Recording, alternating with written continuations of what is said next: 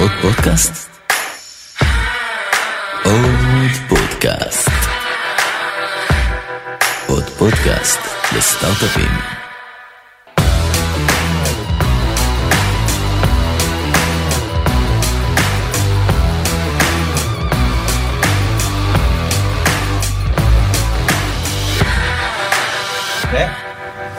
פרק סיום עונה? זה עבר מהר. זה זה? זה עכשיו? עכשיו, אתה. לא ידעת את זה. היום? אנחנו, כן, כן, אנחנו בפרק סיום עונה חגיגי ביותר. ממש. לא יאומן. נמצא איתנו כאן רון גורה. אהלן, אהלן. מעניינים. אש, כיף להיות פה. יופי, תודה רבה שבאת. אה, מודים מאוד. אנחנו בפרק סיום העונה, עונה שלישית של עוד פודקאסט. הילד שלנו בן שלוש, גם. בן ש- בן ארבע. בואנה, גם הבת שלי בת שלוש. נכון, לא, בן אה, ארבע. ארבע לא, לא. נכון. רון, ספר קצת אה, למאזינים על עצמך ככה שידעו עם מי יש להם הכבוד. כיף. אה, אז קודם כל כיף להיות פה, טוב לראות את שניכם בפורום אקוסטי כזה, cozy. פה נעים וקריר, בחוץ חם. אני אבא של תום ודני, נשוי למיכל, גר בתל אביב. היום אה, תפקיד של VP product ב-WeWork, ומנהל את ה site שלנו פה בארץ סביב ה technology arm שלנו, בעצם מרכז פיתוח של מעל 100 איש, שעובדים על אה, התוכנה של WeWork, שזה משהו שאפשר יהיה לצלול לתוכו אחר כך אולי. ולפני זה יזם, אופרטור, כל פעם בתפקיד אחר, אה, במעבר זריז, גיפס פרויקט, אי-ביי, קצת באלף, ואז ב-WeWork. אוקיי, ספר קצת אה, על על המסע בעצם, מאיפה התחלת. התחלתי בחיפה, איפה שעושים בלאגן, ואז אה, בכרמל. עשיתי כל מיני דברים מוזרים, בדיוק, שם כן, בעייתיים. סנדוויץ' בר וזה, וכל ה... עכשיו נגעת, עכשיו התחלת. המוסדות. חיפה זה כל, אתה מדבר, חיפה אתה מדבר על סנדוויצ'ים. אומרים שחיפאי לא אומר את ה... הוא לא מזמין רטבים. יש לו כאילו אלף פעמים שהוא שמיר, זה מילה אחת. זה בנדל. זה, כן. אתה לא יכול להזמין רק אלף פעמים. ככה אתה מזהה חיפאים אגב. אמ, ואז ברחתי משם כמו כל החיפאים, באמצע היו כל מיני דברים, זה, לומדים, צבא, זה, זה, זה. ניסיתי כל הזמן לעשות עם ביזנס עם חברים, בעיקר אה, הרבה השראה מאח שלי הגדול, שהוא גם אה, אה, עוסק ביזמות ועושה הרבה דברים מעניינים, מאוד purposeful, מאוד אה, תמיד על דברים חיוביים ומהלב, ומשך אותי לעולם הזה של... שזה אה, אייל גורה, רק נציין, זברה, ועוד המון המון דברים אה, מדהימים. הרבה הרבה עשייה, ו...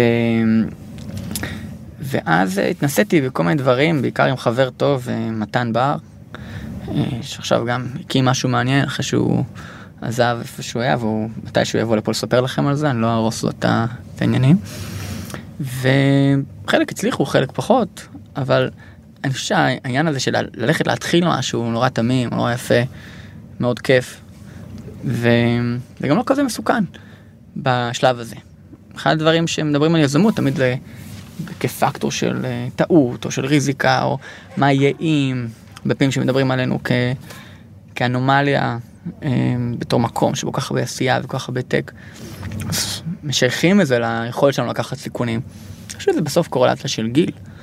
ליזמות אין עניין של גיל, אבל אה, למחויבות יש מטעם מאוד גדול עם גיל. אז בוא רגע נייצר איזה טיימליין, אז הנעץ הראשון על המפה היזמית שלך זה היה The Gift Project, נכון? זה היה ה-Gift Project. הראשון כן. שבאמת ככה התאגד ולימים גם הפך ל- לחברה, הוא לא, לאו דווקא אמור היה להיות אחד כזה ב... ספר בקצרה מה זה היה ומה מה קרה עם זה. The Gift Project זה אה, social commerce platform שהתרכזה ב group payments, שזה קורה ב-2009.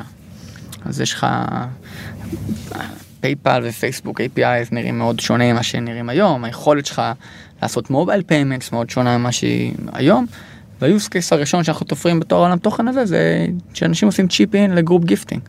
מתנה קבוצתית, משהו שקורה offline, ובזמנו לא קרה אונליין, עם תרבות מערבית, מסחרית מאוד ענפה סביב מתן מתנות ו consumption, שיש לה פיקים עונתיים כמו כל דבר. והחברה היה לה קצת ups and downs, תקופה יחסית קצרה, מעניינת, עם אה, הצלחות מסחריות, יחסית מעט אה, בגיוסים. ואחרי סדר גודל של שנה וחצי, החברה נרכשה על ידי eBay. והצטרפנו לענקית ה e-commerce, והיה לנו חוויה מלמדת הרבה יותר בלהקים מרכז פיתוח של eBay בתל אביב. שעבד על ה incubation, business incubation של WeWork, של, אה, של eBay בזמנו, והיה אה, מאוד מלמד הרבה mobile לתקופה ההיא, 2011, כל דבר שעושה ב mobile הוא חדש, מאוד פריבילגיה של מדיום שנוצר פעם ב, ופתאום אתה מתחיל להתאים את עצמך אליו. אה, זה היה מאוד מאוד מלמד. ומהבחינה, כלומר, באי-ביי בעצם התפקיד שלך היה לנהל את המרכז, ומה, איך זה נראה ביום-יום? מה, מה היית עושה ביום-יום? נפגש עם חברות, אה, חברות סטארט-אפ שיש להם איזה... היה, היה איזה מרכיב של Outreach, וגם, אתה יודע, בסוף, אנשים שיש להם עניין בלדעת מה קורה בחוץ, אה, אז תמיד יעשו את זה יותר, אבל היה גם את המסה הקריטית וה-day to day, שזה לנהל את הצוות בארץ, להגדיל אותו, היינו צוות יחסית קטן, גדל אה, כמה עשרות, ובעצם לקחת עולמות תוכן שעושים אותם בסן חוזה, ב-HQ של eBay בזמנו, ולנסות לעשות אותם בסביבה של קונטנט לאיזשהו experiment, להוכיח אה, success במונחים של eBay, שאז זה היה אה, בוא נראה אותך עושה משהו ל puff של 50 מיליון דולר GMV ב-eBay ואז graduate לתוך ה business. היה בזה משהו מאוד fun ומאוד מאוד מתסכל. זה קצת כמו החבר'ה המגניבים האלה שמלמדים לברדורים ונותנים אותם לעיוורים, אז אתה כאילו לוקח את זה ואתה בפנים ואתה אתה איתו כל היום ואז בסוף כשזה עובד אתה צריך לתת אותו. אז היה שם איזשהו vicious circle כזה שהיה קצת כואב. שאם הצלחת אז אה, איבדת את... אה, בכל מקרה אתה מאבד, כן. אתה עובד על, אה, על מוצר ויש לך סביבה הרבה יותר resourceful, הסיכוי ההצלחה שלך בתוך brand equity משמעותי עם traffic ו- ו marketing כמו eBay הם יותר טובים ממה שהיו לך אתמול, אבל אתה, גם, ה- גם ההגדרה לסקסס היא מאוד שונה. אם זה עושה 20 מיליון דולר הכנסות, בחברה של דאז זה היה eBay Inc. עם PayPal, עם שופינג, עם כל החברת החזקות הזאת, ששווה אז 70 מיליארד דולר אה, ב market, כדי להזיז את המחט, כדי להיות meaningful, ששווה לשים על זה כוח אדם, זה לא מספיק שזה עושה 5, 10, 20 מיליון דולר בשנה GMV. זה לא שווה את הצוות. אתה צריך לעשות משהו הרבה יותר משמעותי. אז אמרנו רף של 50 ומעלה. זה היה מה שהיה אז, כן. היום זה עלה בטח. אה, היום חברה במקום אחר, היא הוציאה את פי- PayPal החוצה, היה spin off, היום כל, כל שתי החברות ביחד עלו מאוד, לדעתי שוות היום ביחד מעל 110 מיליארד, בט- בטוח, רק, רק PayPal היום שווה איזה 100. אז אה, קרל אייקון, המשקיע האקטיביסט שהציק לנו בזמנו להוציא את אה, PayPal החוצה, צדק, לפחות נכון להיום. היה הרבה uncaptured value ביכולת של PayPal כ brand to innovate, שהוא היה כלוא אה, בתוך eBay. והיה לנו הפריבילגיה אז שעבדנו על Inc כ mothership, להתנסות גם במוצרים של StubHub או PayPal, חברות בת אחרות של eBay. לא עבדנו רק על eBay marketplace, זו הייתה תקופה מאוד צבעונית, מאוד מלמדת. כמה זמן עשית את זה? אה, כמעט ארבע שנים. ואז מה התחנה הבאה? התחנה הבאה היא ממש ממול. גיאוגרפית. גיאוגרפית. דאז, האמת כן. גם היום. בעצם כל התקופה הזאת עדיין פה על על השדרה, כן, שהיא כן. גם איפה שאני אז אה, גר, אה, ומבלה ועובד, זה היה תקופה קסומה, ואני חושב שאומרים על בן אדם שהוא מגיע לפינה הראשונה שלו בתל אביב, הוא חושב שזה המקום הכי טוב. נכון, החבר'ה מגיעים לצפון הישן, לצפון הישן, וזה פארק, אין על הפארק, כל אחד נווה צדק, לא, כרם. אז אנחנו התיישבנו, אה, אני וחברה טובה שגרנו אז אה, בשותפות, אה, יעל כהן, היום בלמונייד בניו יורק, היא תפסה מקום יותר טוב. תפסה מקום על אה. רוטשילד פינת מה זה, כן. ואמרה לי, אנחנו אוהבים לגור פה, גרנו אז בהרצליה, עכשיו המשרד שלנו היה ברוטשילד פינת מה זה צד שני, של הגיפט פרויקט. אה, איפה שהמרפסת האדומה שם, איפה מעל אה, בינו, היום הפעם היה שם את השולחן, רוטשילד קיצ'ן. קיצר, מפה לשם, לא יצאתי מהקובייה הזאת כמה שנים. אז עברנו כמה בתים ליד לרוטשילד 13, וכשסיימתי שם עברתי לרוטשילד 32 לאלף, לחברים טובים וחכמים, מוכשרים, מייקל ו- ועדן, שהקימו בדיוק קרן. והייתי, באתי מהראשון לראשון עד הראשון לראשון, מוגדר מראש לשנה, סוג של פאוזה מתפקיד אופרטיבי, מאוד מרענן, מה המטרה של מלמד. המעבר הזה? כי זה באמת לא מעבר, אה, טריוויאלי לעבור. מלהיות יזם למשקיע. נראה לי זה גם הזדמנות. לשים אה, זרקור על התפקיד הזה, על ה-EIR. כן. ומה זה אומר, in residence בתוך קרנות. שזה, שזה- שזה לא, לא יודע אם באלף זה הדוגמה המייצגת, אתה בטח תרחיב על זה, אבל בגדול מה זה אומר. תשמע, קשה להכליל. כל, כל הגוף הזה, חושב, כל, כל גוף השקעה, אני חושב שבפני עצמו הוא משהו אחר, וא' היא בטח ובטח קרן ייחודית ואיכותית ב- בנוף הישראלי, אני חושב שעל זה יש כמעט קונצנזוס. אמ, גם ההישגים וגם הקצבים שהדברים קורים שם. המהות של התפקיד, בשביל הקרן, זה דרך to give back to the community, ממקום שיש פה resource, שאמור להיות knowledgeable, במקרה שלי קצת פחות, ובא במגע עם החברות פורטפוליו ועם חברות שהן עוד לא חברות פורטפוליו, מתוך מקום של it will probably pay back, אבל לאו דווקא ישירות. זאת אומרת, אם הקומיוניטי כולו כאקוסיסטם מתרחב וגדל, הרווחנו. ומישהו שיודע שיש לו תפיסת דריסת רגל בשוק, והוא צריך שכל השוק יצליח, עושה את הדברים האלה בביטחון רב. לפניי עשה את התפקיד הזה גם כן סדר גודל של שנה ערן שיר, ואז התחיל את נקסר, שכמובן גייסה כסף מאלף, במהלך אה, שהוא לא מאסט, אבל הוא, הוא מתבקש במידה מסוימת, ומאז הם מצליחים מאוד. אה, ואני באתי במחשבות דומות, אם אני רוצה לעשות איזושהי הפסקה מאופרציה, ה-day to day והאנשים, בסוף אה, זה לוקח את הזמן שלו, ולחשוב על אה, מה הדבר הבא שבא לי לעשות. ובזמנו האופציה של ללכת ל... לחזור כביכול לפורצ'ן 500 או לחברה שרוצה להיות פורצ'ן 500 או פורצ'ן 100 לא היה ממש אופציה. זאת אומרת הרעיון היה או שאני אתחיל משהו חדש משלי ובאתי ככה עם איזשהו שורט ליסט שרציתי לזקק או שהעולם הזה של השקעות מוסדיות אה, יהיה מספיק מעניין ואני אוכל להרגיש שאני מספיק מקבל ומספיק נותן כדי שאני אתחיל להתמקצע בו ו... ואהפוך למשקיע מוסדי אה, בקרנות סיכון אה, כזאת או אחרת בשנים הקרובות. זה שתי האופציות שבגדול ניגשתי איתן לאקססייז הזה של השנה. כמו שאתם יודעים, כשאתה עושה תוכניות, החיים, יוצא משהו אה, אחר. החיים קורים. בדיוק, בדיוק. אז אתה רוצה להוציא אותנו לפני שנדבר על התחנה הבאה לא, נראה והסופית? לי אני- אתה רוצה עוד תחנה? אפשר אה, להמשיך. חשבתי שאתה רוצה לעשות שים את איזה הג'ינגל, click bait. שים את הג'ינגל בהתחלה. אוקיי. וואלה. אה, כן, אני זורם איתך על הסצנה הזו עכשיו. הפתעות יש לנו פה. אז בעצם אה, עברת, הפתעה. אז בעצם עברת לאחת מחברות הפורטפוליו של א', נכון? נכון. אפשר לקרוא לה כך. כן, כן, לגמרי. זה מה ש... זה מה ש... בוא נגיד, אחרת לא הייתי מכיר את הארגון כמו שצריך. הכרתי את WeWork לפני, שמעתי עליה, ואני חושב שכמו הרבה אחרים, זה היה נשמע לי מוזר. נשמע חברה... זה מוזר מהעדשה של, של סופטוור, של טק. כאילו, כ...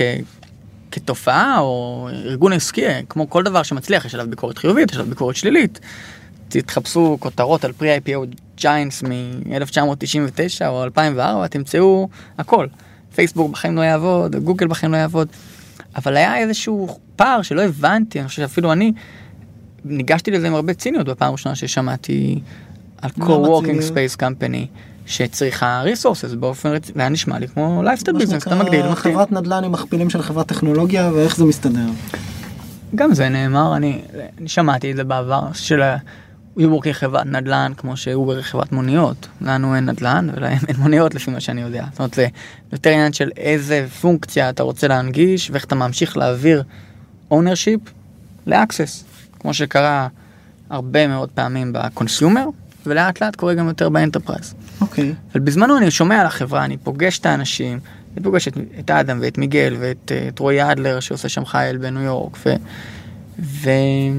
ומתאהב, פשוט ב, מוריד ממני את כל השכבות ומקלף ממני את כל הציניות, ואתה רואה אנשים שהם uh, purposeful, שהם רוצים to make a life not just a living, שמפריע להם, גם ברמה הטרמינולוגית, שאתה שואל מישהו, what do you do for a living? והוא עונה לך, כותב קוד, או כותב בננות, וזה לא, זה לא הגיוני שהפרנסה שלך היא ההוויה שלך המוחלטת, כאילו שואלים אותך for a living, ו, וזה פשוט בפנים. אה, והרעיון הוא להפוך, לבנות, לעזור לבנות עולם שיש בו גבולות הרבה יותר מטושטשים, הרבה יותר חיוכים, הרבה יותר חיים לעבודה. ספיטליטי. כן, תשמע, יש דברים שאי אפשר לעשות בחברה אחת, הקפיטליזם הוא, הוא, הוא מובמנט בפני עצמו, אבל בתוך זה יש הרבה טוב והרבה רע, וצריך לאזן אותם. יש הרבה פרילנסרים שישבו בממ"דים הרבה יותר קטנים מהחדר הזה, בלי חלונות, ועשו את שלהם עם קלסרים על, ה- על הקיר, כי זה היה הדבר הכי cost effective. ויש הרבה אנשים שעבדו בח- בחברות ענק, לא ניתן דוגמאות, בקיוביקל כזה או אחר, ועדיין הם הרגישו שהם פשוט באיזשהו day to day אפור, והם חוזרים הביתה ורק אז הם מתחילים את, ה- את היום שלהם. ואנחנו רוצים לטשטש את כל הזה, אנחנו רוצים שיהיה כיף גם בזמן העבודה, רוצים שיהיה פרודקטיבי, שיהיה transparent, שיהיה inclusive, וכמובן שזה יהיה make sense, ו... וזה המקום של להוריד חסמי כניסה זה מאוד אפקטיבי. אז בוא, בוא נשב על הפילוסופיה הזו קצת שנייה, כי נראה לי שזה משהו שגם מדבר עליך ברמה האישית, וגם זה משהו שהוא קצת, אם שנייה עושים שיחה על WeWork במטה, אז כאילו אנשים אומרים, מה זה אנשים אומרים? ה insiders יגידו, זה לא רק co-working space, יש פה vision אחר. אז מה ה vision? זה מה שאמרת, או שיש פה something, something more? זה, זה תמיד יש לזה הרבה רבדים, אבל כשאתה, כשאתה mission driven באמת אתה לא יכול להיכשל. גם אם יבוא מחר חברה במראה האחורית, שאני לא רואה אותה כרגע, והיא תעשה את מה שאנחנו עושים תאורטית יותר טוב. אם אתה באמת פרפספול וזה מה שאתה רוצה לעשות, אז ניצחת. כי עדיין השגת את זה. מישהו אחר אולי עשה איזה מוטיביישן יותר טוב ממך, אבל אתה עדיין הצלחת. ו- וזה מקום מאוד מאוד בסיסי לה- להתחבר אליו, וקצת קשה, אתה יודע, גם בעברית הכל כזה, יותר קשה להיות צ'יזי, אבל ה... ה- או שאתה, או שאתה בפנים או שלא, והחיבור שלי עם do what you love, הוא מגיע מהמקום הזה, הייתי, הייתי יזם, ראיתי איזה חסמי כניסה יש, איזה פריבילגיות יש לנו ב-2018 או ב-2009 שלא היו לנו קודם, כל מיני פלטפורמות שהנגישו לנו, ואיזה כיף זה שיש יותר, יותר קרקע לעשייה, לתועלתנות. אתן כמה דוגמאות. תחשוב, כש- כשאתה מתחיל חברה היום, איזה, איזה מין commodity ברור זה AWS, או Azure, או כל דבר אחר. וכשאח שלי התחיל את החברה הראשונה שלו, היה צריך חדר שרתים, בחור שמתמחה בזה, וכנראה גם מזדה 3, וכנראה גם עוד מיליון דולר ב funding, בהתחלה. והיום, מובן מאליו, פשוט דורכים על הדבר הזה, ממשיכים הלאה, כמו כל פלטפורמה טובה. כמו שאתה לא חושב על צנרת למים, או צנרת לחשמל, או, או, על, או על כל תשתית, או על כל גשר. וגשר שלוקח אותך לים הוא חשוב. גשר שלוקח אותך לעבודה, או. זה משהו עם מכפיל כוח. זה משהו מעניין. וזה WeWork. זאת אומרת, שאנשים יוכלו לבוא ולהתחיל לעבוד. זה לא משנה אם הם ב-Fortune 500, ב-SMBs, ב-agency של דיזיין או פרילנסר של, אה, של אה, אדריכל נוף. זה, זה מי, מי ש... אני, רגע, הפילוסופיה שדיברת, אני רק רוצה לאתגר את זה עוד קצת בתור בכובע שלך בתור יזם. אה, פעם הלכתי לאיזה משקיע וסיפרתי לו שאני רוצה להקים סטארט-אפ בעוד כמה בשביל להתייעץ איתו וגם שאל אותי איך אני ב- בחיים האישיים שלי ואמרתי לו שעוד מעט יש לי ילד. ואז הוא אמר "אה, תשכח מזה. הוא אמר משהו, אם אתה רוצה להקים סטארט-אפ תשב עם אשתך ותגיד שאתה כנראה לא הולך להיות אבא טוב. אני רוצה דווקא בגבול, בגבול של הטשטוש גבולות הזה שדיברת כיזמים אולי זה אחד מהדברים אה, הכי מבחינת time consuming והכי אה, דורשים ושואבים שיש, ואתה מדבר כאן על הטשטוש גבולות, גם עם ה...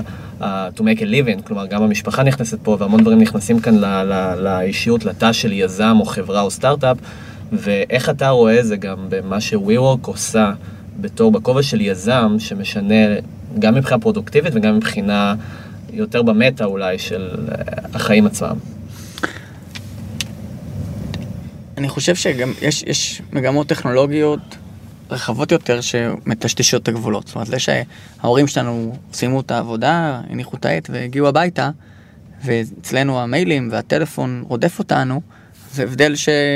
שהוא פשוט socially acceptable לטוב ולרע, ואז נוצר מצב שהגבולות מטשטשים לשתי, לשני הכיוונים.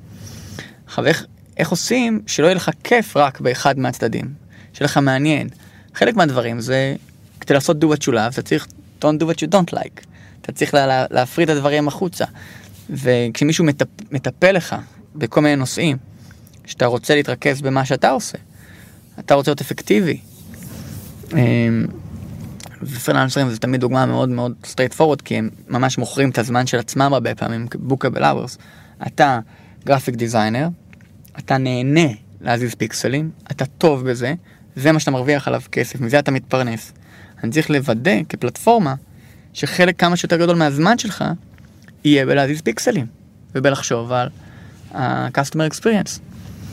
אם אתה מדבר עם פקיד שומה, עם בזק, עם כיסא, עם אה, שולחן, עם, אה, עם ריספשן, עם מוזיקה, עם קניות, עם מארגן אירוע, או, או נוסע לאנשהו, כל הדברים האלה הם קומודיטי שאתה צריך אותם, אבל זה לא מה שבאת לעשות. אם תעשה כמה שיותר זמן מה שאתה אוהב, א', אולי תוכל לעבוד פחות שעות, זו כבר החלטה שלך, אבל זה אפשרות. תוכל להרוויח יותר, וגם ימלא אותך עם כיוון אחר. או שאתה פשוט תוכל להיות פחות מתוסכל, כי עשית דברים שאתה אוהב, כל היום. אז בסוף יש פה שתי שאלות, אחת שאלה יותר פילוסופית, אותי זה פחות מגניב, אני ציני. לא, לא, לא, אבל הטייגליין ממש מגניב, הדו את שולב, אני הייתי בטוח שהוא בא דווקא מהכיוון האחר, כאילו תעשה, תעשה משהו שאתה אוהב, כלומר זה, אבל זה דווקא אומר, תתמקד במה שאתה אוהב, שזה הרבה יותר חשוב, כאילו במקום הדו את שולב, אנחנו ניקח ממך את כל ה... דו את שולב זה לא מחתרתי, כאילו, אתה יודע, fuck the system. זה לא, זה, זה לא תתפטר ו, ותעזוב את הכל. כאילו כאנייבלר כזה. חד משמעית כאנייבלר. אז, אז, אז יש לי פה שאלה ונראה לי שדווקא כי אני קודם כל יש לי כל מיני סייגים וכולי אבל נראה לי עזוב זה לא משנה ואף אחד גם לא שאל לדעתי נרד שנייה מהדיון הפילוסופי. לא באמת אני אומר. אה, נראה לי שנייה נרד דווקא לסיפור הארצי כדי לא להפוך את זה אה, לווכחני. איך זה מסתדר? אני מעדיף, אה, כן, כן, אולי ננסה את זה. אפשר לנסות את זה, אבל שנייה לפני זה. בוא, בוא נדבר, אז אמ- דיברנו על... יש לגיא פרילנסר שאחראי על הוויכוחים שלו, הוא לא אוהב. לא, אז דיברנו, אז דיברנו על הפילוסופיה, וברמה הארצית בסוף. היום WeWork היא, היא מוצר שבחוויה של הממבר, בחוויה של המשתמש, היא co-working space. אוקיי. Okay. אני טועה? בעיקר, בתור member שהיה שם כמעט שנתיים. איך לנו... זה מתכתב עם ה vision וכולי. כי בסוף בסוף של דבר הייתה לנו שיחה פה עכשיו אה, לפני זה, דיברנו גם על חללי עבודה אחרים, לא נזכיר את שמם, אה, בארץ ובעולם, ואתה אמרת שבסופו של דבר הרבה פעמים עבור ה member בקצה, החוויה לפחות כרגע נראית די דומה. כן, לא, אולי? אני אחדד. כן. אני חושב שה... העוצמה היא להתמקד ב... בשביל לעשות את מה שאתה עושה מספיק טוב ולהרחיב את זה, אתה צריך operation excellence.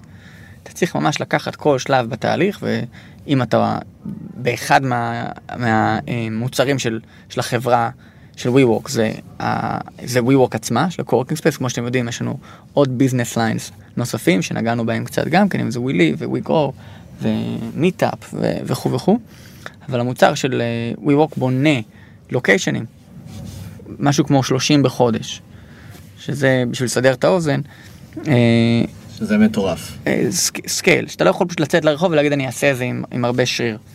עכשיו כשאתה עושה את זה ב operation excellence מאוד גבוה, אה, יש לך הרבה למידה, הרבה תהליכים, אתה יודע לעשות אופטימיזציה גם לחוויה של ה member ים בפנים, יש לך הרבה learnings, יש לך המון המון דאטה שאתה אוסף.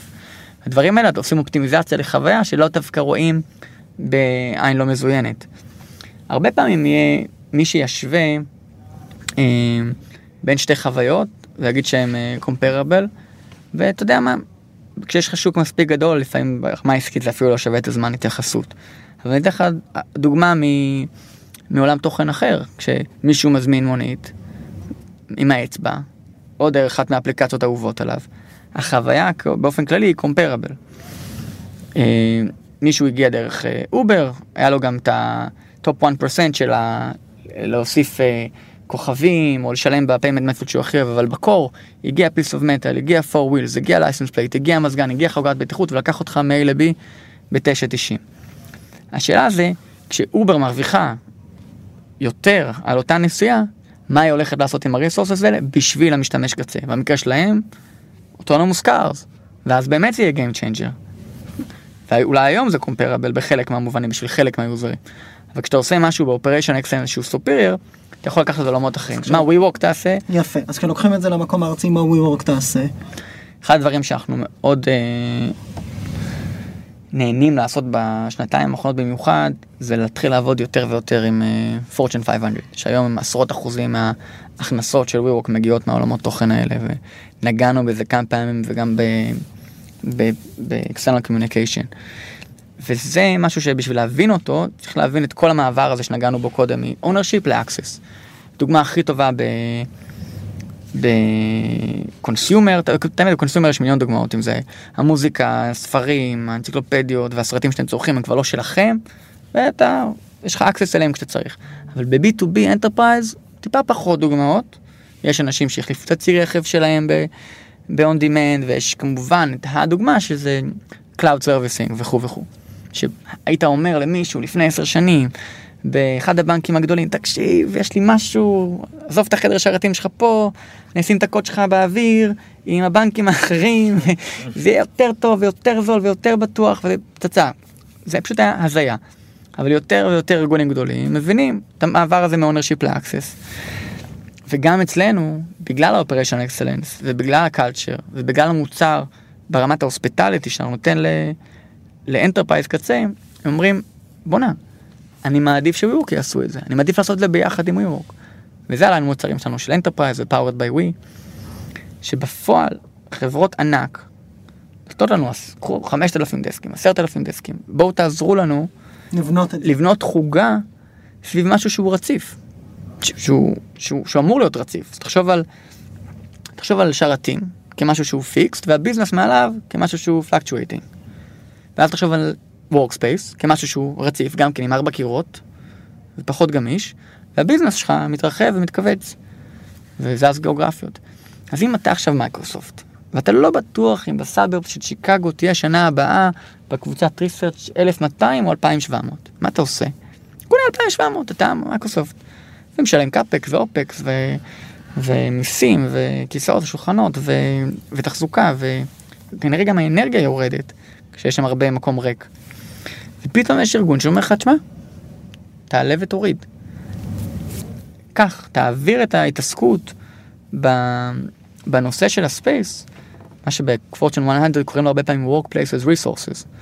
יש כאילו Director of Real Estate, שהוא בא לאלקטרה וחותם על תשע קומות בשביל גוגל.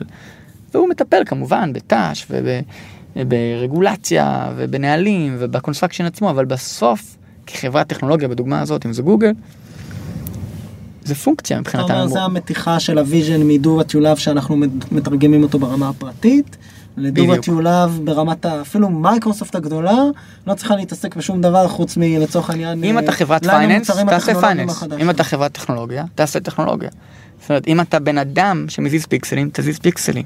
אז אני רוצה רגע לאתגר את ה, גם את הגישה הזאת כי כן יש פה את העניין של גם פרסונליזציה, בסופו של דבר, אם אני גוגל ואני הולך למשרדים של גוגל, יש שם את החלק, את ה value של החברה ואת המגלשות שכולם מכירים ואת ה perks וכל הדברים האלה. מזמין אותך למוצרים של ה enterprise, זה מאוד customized. אז בתור מוצר, בתור מנהל מוצר ומי שאחראי בעצם על ה... על ה החוויה של, ה, של אותו מוצר, מה האתגרים שלך בעצם ליצור איזה פרסונליזציה או customization יותר נכון ל, לכל הלקוחות? כי יש באמת את הטיר, בוא נגיד לזה, את הטיר 1 שזה הסטארט-אפים, שזה בעצם החברות שהלקוח העיקרי של הדבר הזה, ויש אחרי זה את הארגונים, כל אחד יש לו צרכים שונים, דברים אחרים שהוא צריך, מספר דפים, סתם אני זורק, בשבוע שהוא צריך להדפיס, או אלף ואחת דברים אחרים.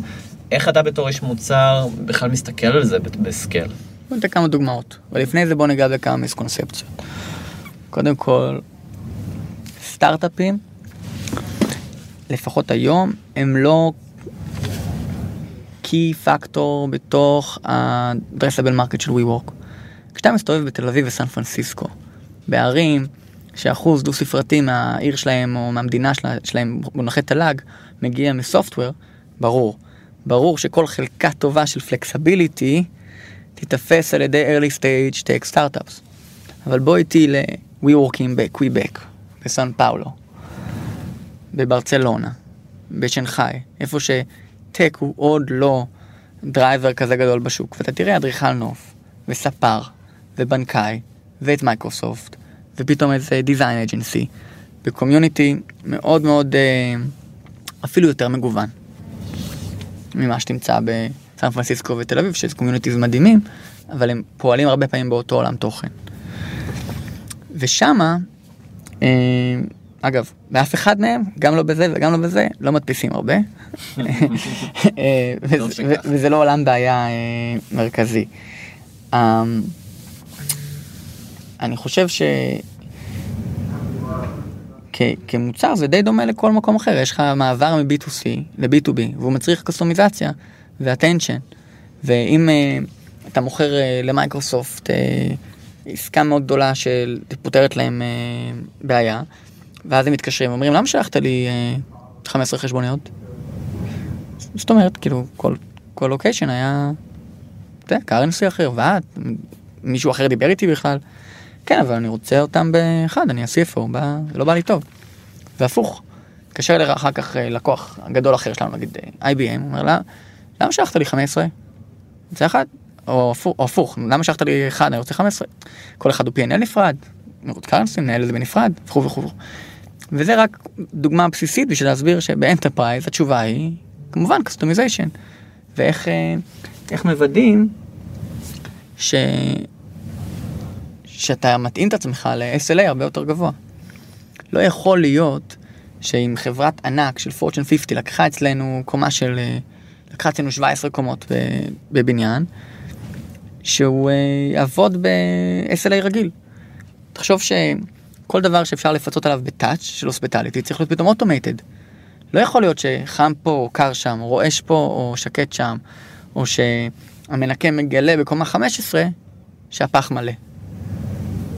אמור להיות סנסור בפח. הוא אמור לדעת, כל הדברים האלה, אתה אמור לשים software engineers במקומות של אף אחד אחר לא היה שווה לשים software engineers. אז בתור איש product, אמרת לי, אמרת לנו בשיחת מסדרון כאן אנלוגיה שמאוד אהבתי, אמ, על הורות. Mm. אתה יכול רגע לתת אה, בתור מישהו שבעצם... תפס אותך חזק ההורות, תום. מאוד מאוד. לא, כל דבר שתגיד לי על אבא, הורות, אני... נפלת. כן, מאמץ, מאמץ. תשמע, בגדול, חוץ באופן מילד. כללי, חוץ מ... חוץ מ... למרות שזה בתכנון, אבל באופן כללי, דיברנו על זה, איך אתה רואה מה הפילוסופיה שלך לאיש product טוב, ומי שבעצם אמון על ניהול המוצר בחברה. חושב שבארץ, זה תחום מרתק, וכמו שאתם יודעים, יש לו, יש לו המון אתגרים. מצד אחד חסם כניסה יחסית יותר נמוך מדיסציפלינות science יותר עמוקות או קריאיטיב. זאת אומרת, בן אדם שרוצה להיות מעצב או מתכנת, מגיע עם איזשהו סט כלים לפעמים, שהוא עם חסם כניסה יותר גבוה. ו product manager, לטוב ולרע, לפעמים נהוג לחשוב שיש לו חסם כניסה יותר נמוך. למרות שבפועל הוא מגיע מ-BI או מעיצוב או מ-engineering, הרבה פעמים. ויש הרבה שלא. בארץ גם איזושהי טעות נפוצה שמספיק hustle ואתה יכול אה, לעשות את זה. וזה ממש לא המצב. product manager קודם כל צריך הרבה ענווה, והוא צריך הרבה accountability, והוא צריך בגדול להיות אבא ואימא של מוצר. זאת אומרת, במערכת יחסים מאוד לא סימטרית, שבה הוא נותן והוא מרכז והוא חושב, והוא לאו דווקא מקבל קרדיט על הכל, והוא כל הזמן מעצים את האחר, והוא כל הזמן חושב רק על הצוות שלו, ולפעמים זה אפילו לא הצוות שלו או שלה, dotted או solid, והוא עובד ב dual reporting, והוא קונה buy-in מ stakeholder ים במדינה שלו או בחו"ל, ו- ודואג לרצות את כולם, כי מה שהוא בסוף נמדד עליו זה המוצר. ההצלחה של המוצר היא ההצלחה שלו, ולמוצר יש KPIs, ול product manager יש OKRs, והדברים האלה צריכים להתכנס. ובשביל בשביל לעשות את זה הוא צריך סט יכולות מאוד רחב ו toolbox מאוד מאוד עשיר, אבל ככה בשביל לזקק את זה לשיח של היום, יש משהו אחד שאני חושב שכל product manager צריך, גם אם הוא עובד על business system, עם גלגלי שיניים ומורכבות של complexity של, של מערכות סליקה או, או CRM, וגם אם הוא עובד על ה-most cutting edge, consumer app, שאמור להיות הכי slick ו shiny, בשורה התחתונה, הוא צריך להיות מסוגל לשים את עצמו בנעליים של השני, של האחר, להבין מה הבן אדם שמולו, אם זה user, ואם זה engineer, ואם זה מנהל, מה הוא חווה, מה, איפה הוא בשיח הזה, ואיך לתקשר את זה. ובסוף, במילה אחת, product management, זה הורות, ומבחינת ה skill set במילה אחת, זה אמפתיה. product manager שהוא, יש לו mindset של הורות, והוא מתרגל excellence סביב אמפתיה, יהיה product manager חזק. אז אה, זה מוביל אותנו נראה לי בסגירת מעגל מעניינת בעצם לפוזיציה שלך היום, ב-WeWork עצמה. Mm-hmm. כי טומי ואתה דיברתם קצת על המוצר במרכאות כ... כ space שהתייחסנו אליו, ולמיטב ידיעתי אתה מגיע לזה מזווית קצת אחרת, מהזווית הטכנולוגית גרידה פחות או יותר, כמובן שצריכה להשלים את המוצר הפיזי. Mm-hmm. מה, מה אתם עושים היום טכנולוגית ב-WeWork? מה קורה שם? אז ב-WeWork, ב technology department, יש היום סדר גודל של 600 אנשים. 300 סדר גודל עובדים על Meetup, שזו רכישה שביצענו לפני כמה חודשים. חברה מאוד מעניינת שבטוח יצא לכם לגעת במוצר שלה בצורה כזאת או אחרת. ברור, יש לנו שם חשבון אה, מאוד פעיל. מדהים, אז כיף כיף לשמוע. ואתם ועוד כמה עשרות מיליונים שהם monthly active ב Meetup, זה community מדהים, שהרבה פעמים צריך space. ו-WeWork זה space מדהים שהרבה פעמים רוצה לזקק עוד ועוד community. ומפה הסינרגיה מתחילה על רגל אחת, כמובן שיש לה עוד רבדים. אה, 300 אנשים נוספים עובדים על ה-core של ה technology של WeWork, שזה עובד מחולק לכמה אזורי משימה. וכל אחד מהם מטפל ב- ב- באתגר אחר של החברה בשביל להמשיך לעשות scale ו hypergrowth בקצבים שהיא עושה. בשביל לסדר את האוזן, מה זה הקצבים שהיא עושה, אז נגענו קודם שאנחנו בגדול פותחים WeWork אחד ביום. חברה עברה כמה וכמה גלגולים מאז שאדם ומיגל פתחו אותה ב-2010, והיום היא, היא 6,600 עובדים, אה, דיווחנו על אה, אה, run rate ותוצאות עסקיות אחרות של הרבעון האחרון ב-external communication שאתם יכולים למצוא אחר כך, שבגדול מהווים עוד פעם 100% growth year over year של החברה. שהפעם זה כבר במספרים של מיליארדים ומאוד מאתגר להמשיך לצמוח ב-run rate ב- בקצבים האלה. אה, גם המספר עובדים והגידול, ה-team building עצמו, הוא אתגר ייחודי של הייפרגרוף, שאני לפחות לא נתקלתי בו גם כשעבדתי בחברות עם אה, 40 אלף עובדים, כי הקצבים לא אותו דבר, לעבור מ-400 ל-6,600 אה, תוך שנתיים שלוש זה, זה משהו שמשאיר הרבה משיחה, סימני מתיחה לברכיים, והוא מאתגר אה, ברמה האג'ארית, האישית, אה, הרבה מנהלים והרבה individual contributors. ובתוך כל זה, בשביל לאפשר את זה, צריך טכנולוגיה. אי אפשר לצאת לרחוב עם פטיש ולהגיד יאללה נבנה עוד WeWork. אתה צריך שהדבר הזה יהיה אוטומטי. ואחת הבעיות הראשונות שהטכנולוגי ARM של WeWork נדרשה לפתור, היא בעיית הספליי. היסטורית WeWork הייתה פותחת בניין, הוא היה מלא. הייתה פותחת שניים, היו מלאים. הייתה שמה לשלישי שלט, הוא היה מתמלא. הוא שהיה מתמלא ב-70 אחוז, הוא שהיה מתמלא ב-80 אחוז, כמטריקה של occupancy, אבל הוא היה מלא והוא היה רווחי. כי ההוצאות הקבועות הן הרבה מתחת. ואז השאלה נשאלת, איך אתה בונה יותר? איך אתה לוקח את כל האתגרים שקשורים מהמיפוי עד ה construction, עד התוכנית העסקית, עד ה legal, עד הרכש, עד ההזמנה, ועד היום שאתה בעצם מעביר מקל לצוות הוספיטליטי שמנהל את הבניין, משאיר אותו עם כלים, שזה כבר נושא אחר, של לנהל אותו, כי יבואו אליהם עם כל הדרישות, וימשיך הלאה. ובהקשר הזה, כל יום ש... אז מה אתם עושים? real estate tech? construction tech כזה? בעצם? לצרכי האזור, הפנימית של האזור משימה? הזה, ה- הוא הראשון, הראשון הראשון, שנגעתי בו עשה הרבה קונסטרקשן טק ורכש אה, חברות. אה, של מה הטק פה בעצם? להבין איפ- באיזה מקומות אפשר לר- לרכוש, מה... כל מה- הדבר הזה ממודע לגמרי. מה הקוסט, מה... זאת אומרת שאתה מקבל אה, אלפי חוזים אה, פוטנציאליים בשבוע מלנדלורד שבטוחים שיש להם את ה-WeWork הבא ביד והם שחוש, שהם, שהם צריכים טריפל איי כדייר כמוך, אתה צריך מערכת אוטומטית שסורקת את זה. כשאתה חושב לפתוח פה או פה, בתל אביב או בסן פאולו, אתה צריך מערכת אוטומטית שב-HQ ידעו כמה עסקים קטנים, כמה פרילנסרים. ואיפה המקום שלך שאתה אומר אני הולך לעשות איזה outsourcing או אנחנו הולכים לפתח את זה בעצמנו? זו שאלה קלה לדעתי, אני חושב שהנושא של outsource הוא גנרי לכל נושא שהוא לא הליבה של אותו ארגון. כמו שאתה תעשה outsource בחברה שלך לניקיון או ל finance. אבל אתה לא תעשה outsource ל-core competency שלך. אה, לפחות לא ב mid long term. לפעמים אתה, תעשה השלמות, אבל הארגון שלנו הביא פנימה יכולות אה, אורגניות ולא אורגניות בהקשרים של construction, ומשם נדרש פעם ראשונה לעולם ה-growth וה-product offerings וה-catalog של WeWork, וגם לא יש רמת מורכבות מסוימת. חברות מדהימות, אה, כמו, שגם כן עובדות ב-ownership ל-access מה, מהצד של ה-B2C, כמו נטפליקס או ספוטיפיי או Evernote, מוכרות לך בגדול market אחד, מוצר פרימיום, ב currency אחד, דולר, בסכום אחד, 9.90, ב payment method אחד, credit card. אבל רק הנושא הזה, נגעתי לך ב billing and payment, שזה עוד layer שלם של complexity שאנחנו צריכים לפתח לעצמנו, בגלל ה-customization העמוק שהוא מצריך בעולמות תוכן של physical ו virtual, כשאתה עושה את זה ב-9.90, ב-9,000, ב-90,000 וב-9 מיליון, יש לנו גם לקוח אחד של 90 מיליון, או, אז אתה, זה, ואתה עושה את זה ב SEPA וב-ACH וב credit card וב cash ובצ'קים ובסן פאולו ובקוויבק ובכל המדינות, אז אתה נדרש לרמת compliance ורמת מורכבות, כשאתה- בטח ובטח כשאתה מדבר על pre-IPO readiness, שזה גם שלב שהחברה עומדת עליו אה, נמרצות. זאת אומרת, אתה אומר, אנחנו ממציאים פה איזשהו business אה, ורסטילי, כמעט end to end ברמת ה experience של ה user. הוא end to end. זאת אומרת, יש, יש חברות כאלה. ולכן אנחנו גם את כל הפתרונות בכל layer ו-layer, בכל מימד כזה אנחנו מייצרים אנחנו נדרשים אליהם. הלוואי והיה איך מי, איך פתרון לעשות כזה. exploration לאיפה לבנות את ה site, איך אה, לראות תוכנית הבנייה. אם אתה מכיר ל- מישהו שעושה איזה חיצונית, כל אחד מהפעולות שתיארתי או שאני אתאר עוד מעט, אנחנו יותר מנשמח, על אבל איזה ווליומים אנחנו מדברים? כמה במספרים אבסולוטיים סייטים נגיד יש ב WeWork? מה? בוא נדבר קצת מספרים. יש מעל 300 לוקיישנים, As we ב-70 speak. ערים, בעש- בעשרות מדינות.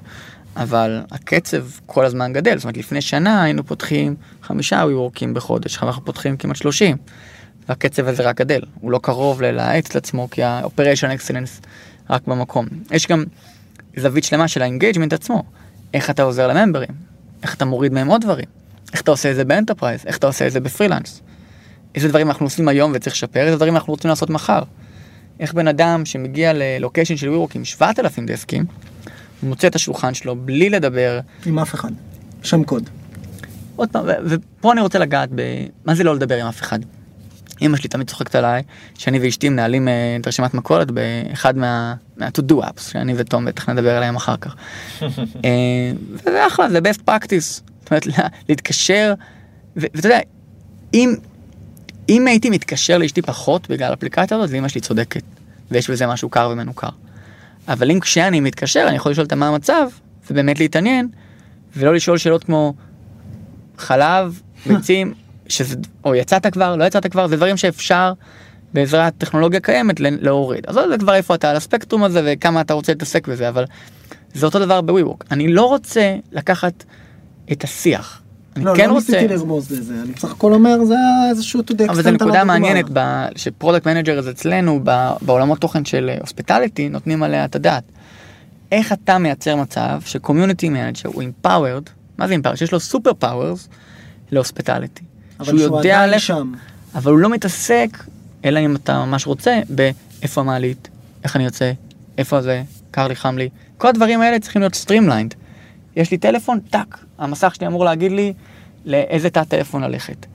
אם אין תא טלפון פנוי, הוא אמור להגיד לי אה, איזה מקום אני בתור, ולשלוח הודעה ל-GM שמנהל את כל האזור הזה, שבבניין שכנראה פותחים מחר, צריך לחש- לחשוב מחדש על הריישיו של טלפון. הדברים האלה צריכים להיות אוטומטיים, אחרת אין לנו הצדקת קיום, בעולם שאנחנו מנסים לקחת קטגוריה של 70-90 טריליון דולר.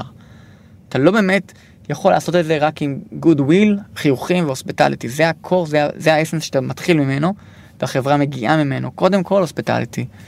אבל מעל זה אתה חייב תהליכים טכנולוגיים. ואתה חייב לכתוב... שם הקבוצה שלך נכנסת אה, חד? משמעית. חלק מהדברים האלה זה נושאים מרתקים בעולמות ה-IoT ו-Machine Learning שאנחנו רק עכשיו נדרשים אליהם ב scale. וחלק מהדברים זה ממש דברים שהם לצורך העניין לא rocket science, אבל אף אחד אחר לא נדרש לתת עליהם את הדעת, אה, כי לא היה לו את הבעיה הזאת. אנחנו הלנדלורד הכי גדול בלונדון, כדאי מאוד שנשים אה, software engineers על לחשוב על אה, איך מורידים עלויות אה, מיזוג ואנרגיה כפול 300 לוקיישנים כפול 30 שנה. כי אם נעשה את זה ב-1%, יהיה לזה ROI פוזיטיב. מישהו אחר צריך לעשות את זה. אותו בניין בלונדון, מורגייט לצורך העניין, יש לו 5,000 דסקים, בין 12 ל-2 הוא מקבל 4,000 מנות צהריים. אז זה לא בעיה הנדסית מורכבת, אבל זו בעיה הנדסית. מישהו צריך לחשוב, חם קר, יש שם, אין שם, יודע מי זה, לא, הוא כן בחברה, הוא לא בחברה, ואיך אתה עם מעלית ייחודית, אה, קצת אלסטיק סרצ', קצת אה, אה, טוויליו ו-SMS, מוריד אופקס. כי אם הורדת בן אדם שמתעסק בזה, בשעות קריטיות, כפול 300 לוקיישנים, כפול עוד אחד, כפול 30 שנה, אתה יכול טק, בעצם טק. לווסת את ה- כמה ה cost של אותו בן אדם לדברים יותר אה, של ה experience בוא נגיד. וגם דברים שהוא. רוצה לעשות, בדיוק. ודברים שהממברים רוצים שהוא יעשה, לא הדברים האלה. הבנתי. אתה רוצה לייצר חוויה שהיא כמה שיותר streamlined. כל הסביבת עבודה, וזה קשור לחדרי יותר דיונים. פונקציונלית, כן. כל הדבר הפונקציונלי מסביב בעצם לניהול המשרד. תחשוב על זה ככה, יש, יש חברות שיש להם reach, יש חברות שיש להם value, ויש חברות שיש להם גם וגם, תלוי מה ה balance. חברות מדהימות בארץ עם 100 ו-200 מיליון יוזרים, שפותחים את האפליקציה פעם ביום, שבוע, חודש, לעשר דקות או שעה, ועושים מזה או לא עושים מזה כסף. ויש חברות שעם 50 אלף accounts, שמביאים כמה מאות אלפי ממברים, מייצרים מיליארדים בהכנסות. כי זה בן אדם שיושב אצלך 12 שעות ביום בתוך המוצר, ואתה יכול לגעת בו כמנהל מוצר באפליקציה, במעלית, ב web, על הווי-פיי שלך, בשירותים, במסדרון, ב community manager, במייל, או, או במסכים במסדרון, או, או בין הממברים עצמם. יש לך המון הזדמנויות, המון touch points. זה פשוט הרמת involvement level היא שונה לגמרי מאחד מה-to-do apps או, או ה-music apps שאני הכי אוהב, והם, ובגלל זה גם ה-value שם, ה-ability to pay. אתה לא מצפה שהדבר הזה יעלה 9.90, אתה מצפה שהוא יעלה 9,900. ומפה מגיע כל ה business. אז אני רוצה ככה לסיום אה, לשאול אותך על בחירות. ודווקא על... פוליטיקה כאילו? לא, לא. תיזהר. מה, כן. ביבי? יאיר לפיד או סתם. אה, על בחירות אה, אישיות ועל brand equity. ולחבר את זה ל brand equity. הבחירות שלך בקריירה הן מאוד, אה, הם, כלומר, היו, היו פה קפיצות מאוד מעניינות גם בין בתור יזם, אחרי זה משקיע, אחרי זה סוג של בעולם ההשקעות, ואז בעצם corporate, אפשר לקרוא לזה corporate, נכון? ב-WeWork נמצאת שם. יש לנו תפקיד לוודא שהמילה corporate היא יותר ויותר חיובית. לגמרי. בזמן שאנחנו סטארט-אפ גדול, שלגמרי הולך להיות Fortune 50, אנחנו צריכים לוודא שהקונוטציות של האנשים מהמילה corporate או enterprise הן כן. חיוביות, אחרת אין לנו, את- אתה, בחברה שמנסה לאתגר מה זה ה-future of work, כדאי מאוד שגם יהיה תשובה, למה זה מה זה corporate. חברה גדולה, ואיך היא עובדת. אז בעצם על, ה, על, ה, על הקפיצות המעניינות שעשית, שאני חושב שבעצם מה שדומה להם זה שזה ברנדים חזקים, שמאוד inspiring או קל להיות associated איתם. Uh, מה ה take שלך על זה, על הבחירות שעשית, ואיך אתה רואה בעצם את ה, אותך ב, בדבר הזה? ולחבר זה כמובן ל brand equity ולשיחה שהייתה לנו מקודם. אני חושב שבבחירות של, ש- שלי או של כל אחד אחר, יש, יש תמיד כמה, כמה purposeful מה שאתה הולך לעשות עכשיו, וכמה אתה מתחבר אליו. ויש דברים, אנשים עובדים בתעשיות שקשה מאוד להתחבר אליהם, וכנראה שהם לא מתחברים אליהם מסיבות אחרות.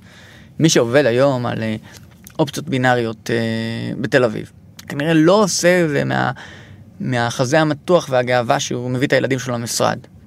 אה, ויש כמובן גרוע יותר ויותר ויותר. ובצד שני, מי שעובד בנקסר או בזברה וכו' וכו' וכו', כנראה מתמלא, הקומפנסציה שלו מול המעסיק היא הרבה, עם הרבה יותר רבדים בזה שהוא מנסה להציל חיי אדם, ליטרלי, הרבה יותר מה-give and take של החומר שהוא מקבל ב stock או בשכר בסיס או ב benefits. כי הוא עובד על lifestyle brand שמנסה לטפל בבעיה מסוימת. ובאמצע יש המון המון המון חברות. ואני חושב שזה חשוב גם בתור מעסיק, גם בתור יזם, אה, וגם בתור כל אחד שמחפש את ה career step הבא שלו, לחשוב איפה אני רוצה להיות בחברה, ש...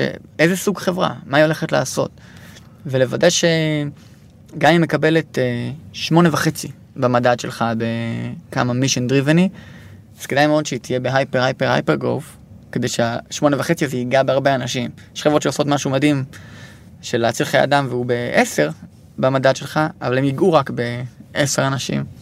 אז השאלה, איפה המכפיל של scale ו impact בהקשר האישי שלך, ואז אני חושב שיהיה לך הרבה יותר מעניין, גם כעובד, כן, וגם יותר גם קל כמעסיק. להזדהות. וגם יותר קל להזדהות.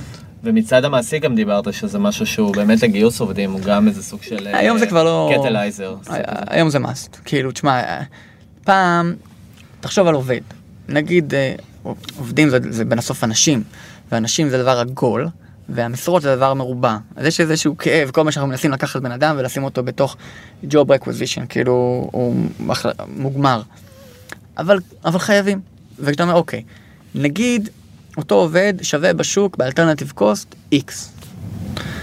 אם הוא הולך לעבוד עכשיו בחברה שעושה אה, back office ל... לאתרי פורנו, בחיים לא יוכל לקחת את הילדים שלו לעבודה, ובחיים לא אשתו לא תבוא לבקר, וכו' וכו'. מה, מה אתה צריך לעשות איתו? כנראה לשלם לו יותר מהשוק. כנראה שעל אותו טאלנט אתה תשלם 120 אחוז, 130 אחוז. עכשיו, אני לא אומר שאם זה פרפספול זה צריך לשלם פחות, אבל ב-overall give and take של מה שבן אדם לוקח איתו הביתה לסדר פסח, כבר מגיע עם פרמיה. הוא מגיע עם פרמיה, הוא, זה מעניין אותו, הוא רוצה לעשות את זה, יש לו בזה עניין. ולכל חברה יש ups and downs. לכל חברה יש ימים קשים. ומה יחזיק אותו איתך ביום קשה? שהוא עדיין בתוך האינרציה של העשייה הזאת, הוא רוצה לעשות, הוא רוצה להגיע לאן שהוא רוצה להגיע, לא כי זה רשום על לוח KPI או כ-OKR ל- ל- ל roadmap הנוכחי, של הרבעון הנוכחי, אלא כי הוא יודע שיש לזה השלכות חיוביות, או על ה scale, או על ה impact, או על המכפיל שלהם. זה בעצם מה שאתה אומר, ליזמים צעירים, לדוגמה שעכשיו מגייסים עובדים ונמצאים בשלב הזה, אה, ה brand equity, כלומר החלק מה equity שאתם מציעים לעובדים, אם זה משכורת או אם זה באמת אה, אופציות בחברה, זה גם ה mission driven, ההתחברות הזאת ל brand שהוא יותר גדול מה... סך כל. החלקים של החברה, שזה סוג של incentive, אה, וגם בשביל החברה, להוריד טיפה, ב... להתחרות במשכורות, בוא נגיד, עם אמזון ועם הגדולים בתחום. באיזשהו מקום כן, אבל זה אפילו לא חייב להגיע מהמקום של החומר, זה אפילו, ב, בשביל top talent זה פשוט אילוץ. תחשוב, פעם אה, אה, לא היה כל כך הרבה חברות שעושות דברים מעניינים. היום יש story tellers יותר טובים, שזה לקחת אה, חברת אה, פינטק שנותנת הלוואות, ולהגיד שאתה empowering small medium אה, בזה שאתה לוקח מהם עמלה, כן? לאו דווקא היו צריכים את ה middleman הזה, הוא, יש הרבה פלטפורמות כאלה. אבל זה עדיין, זה עדיין זווית. אם הזווית הזאת היא אותנטית, והיא נוגעת במשהו, אז זה דבר נורא נורא מיוחד, לדעת אה, לעשות משהו שהוא, שהוא mission driven, ובעולם של היום זה, זה כבר לא פריבילגיה, זה, זה must, אתה אחרת לא... תסתכל על חברות מדהימות אה, שקורות עכשיו בעולם בכל מיני תחומים, אופליין ואונליין, Warby Parker, Sweetgreen. מה, לך ל Sweetgreen בניו יורק, חברה שגייסה כבר מאות מיליוני דולרים ב venture capital לסלטייה. עכשיו, כמה mission driven אפשר להיות בסלטייה? תשאל בן אדם שחותך שם סלט ותראה. קודם כל זה מה שכתוב לו על החולצה, literally. כל בן אדם שחותך סלט ב Sweetgreen כתוב לו I'm changing the world. הוא מאמין בזה, ואתה רואה עליו שהוא מאמין בזה, וזה על גבול המפחיד. באיזה קטע אבל? במה... בקטע של שהוא בריאות, מוריד friction מהזמנת סלט, שמגביר את הסיכוי שמישהו בניו יורק יאכל בריא פעם בשבוע, שמוריד את הסיכוי ל obesity, אה, לא יודע, אני, אני עכשיו מעניין. אתה מבין? ה- ה- זה כבר עניין של כמה אתה באמת מאמין בזה. אם אתה לא drinking from the Kool-Aid זה לא משנה אם אתה marketeer כזה או אחר. אבל אם אנשים מאמינים בזה, אז אתה יכול לבנות brand equity שיש לו גם lifestyle brand. שאתה מייחס ערכים הרבה מעבר לפונקציה של המותג. אחד הדברים שמאוד excited, אני מאוד excited לגביהם ב-WeWork. תחשוב על, על ג'ינס או על מחשב או על טלפון או על נעל או על גיטרה ובכל אחד מהעולמות האלה, מאוזניות ועד מברשת שיניים, יש לך מותג בראש. שאני אגיד לך, תחשוב על מותג, ומה של המותג הזה. ואז תחשוב על commercial real estate כקטגוריה, הכי גדולה בעולם. ואין לך כלום. אין שום מותג שבא עם שום אג'נדה לקטגוריה של 90 טריליון, שמבלים בה את רוב השעות שלך ביום, ומתבזבז עליה רוב הכסף של העולם, וואו, זה blue ocean. ושם צריך lifestyle brand, וכדאי מאוד שהוא יהיה סביב משהו פוזיטיבי, כמו community ו inclusiveness, וכדאי מאוד שהוא יהיה built to last. וזה אחת הסיבות שאנחנו קמים בבוקר. נראה לי סיום טוב. לעונה- טובה. אני אפילו בום. הייתי מפסיק אה, לדבר, כאילו זה היה פשוט כזה בום, נחתוך את זה. סיום תחתוך. את עצמך, תקליט את השיר. רון, פרק 10, כיף. סיום עונה. קונפטי באוויר, לא אתם רואים את זה, אבל. יש. תודה רבה, תודה רבה רון, תודה. לרייס, תודה כיף להיות לגלובס. פה.